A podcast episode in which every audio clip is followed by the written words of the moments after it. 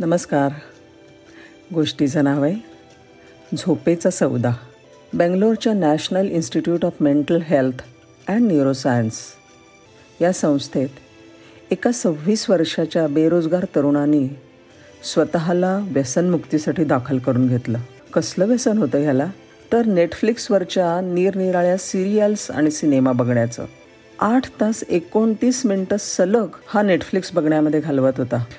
नेटफ्लिक्सच्या व्यसनाची नोंद झालेली जगातली ही पहिली केस मानली जाते.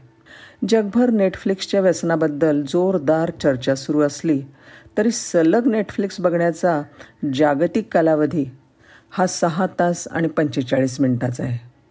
ही बातमी वाचत असताना आजूबाजूचे नियमित नेटफ्लिक्स बघणारे अनेक चेहरे आपल्या डोळ्यासमोर येऊन जातात.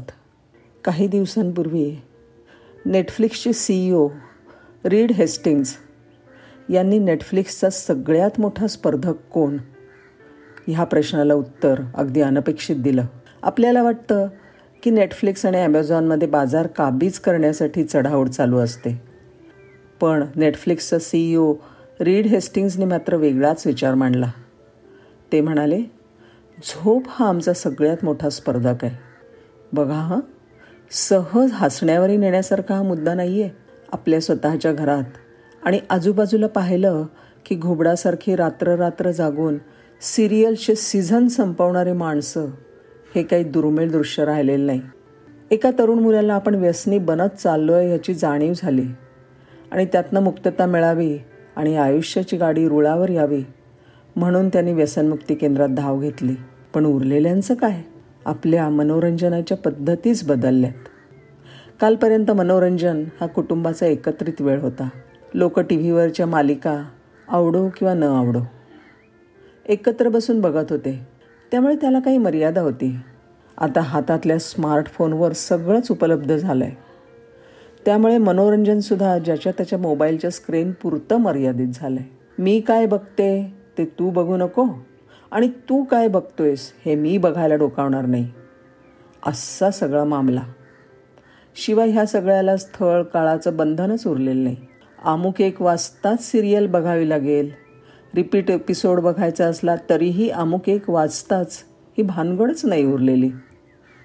ज्याला जेव्हा वाटेल तेव्हा बघता येण्याची सोय क्रांतिकारी असली तरी माणसाचं मनोरंजन चौकटीत कोंबून टाकणारी आहे. त्यामुळे व्यक्तिकेंद्रित मनोरंजनाकडे आपण झपाट्याने चाललोत. शिवाय नेटफ्लिक्स काय किंवा ॲमेझॉन काय? ही माध्यमं मुक्त आहेत. अजून त्यांना सेन्सॉरशिप लागू झालेली नाही. त्यामुळे निरनिराळ्या सिरियल्समधले मुक्त व्यवहार सहज बघण्याची सोय आहे. आणि ह्या सगळ्याचा आपल्या झोपेवर फार परिणाम होतोय.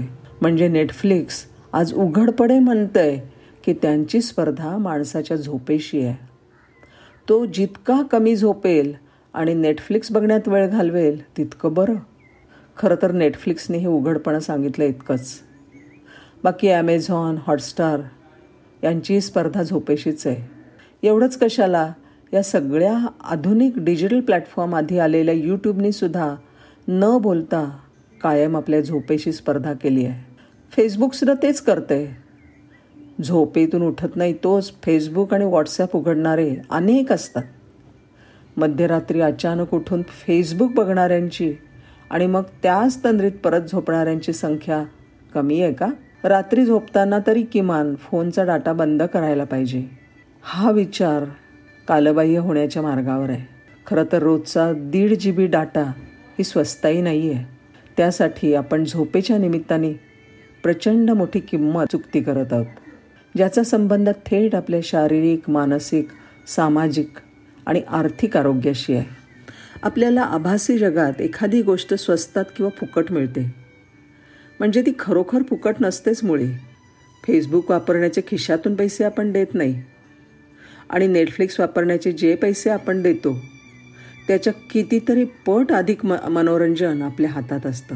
त्यामुळे ते जवळपास फुकटच आहे असं आपल्याला वाटतं.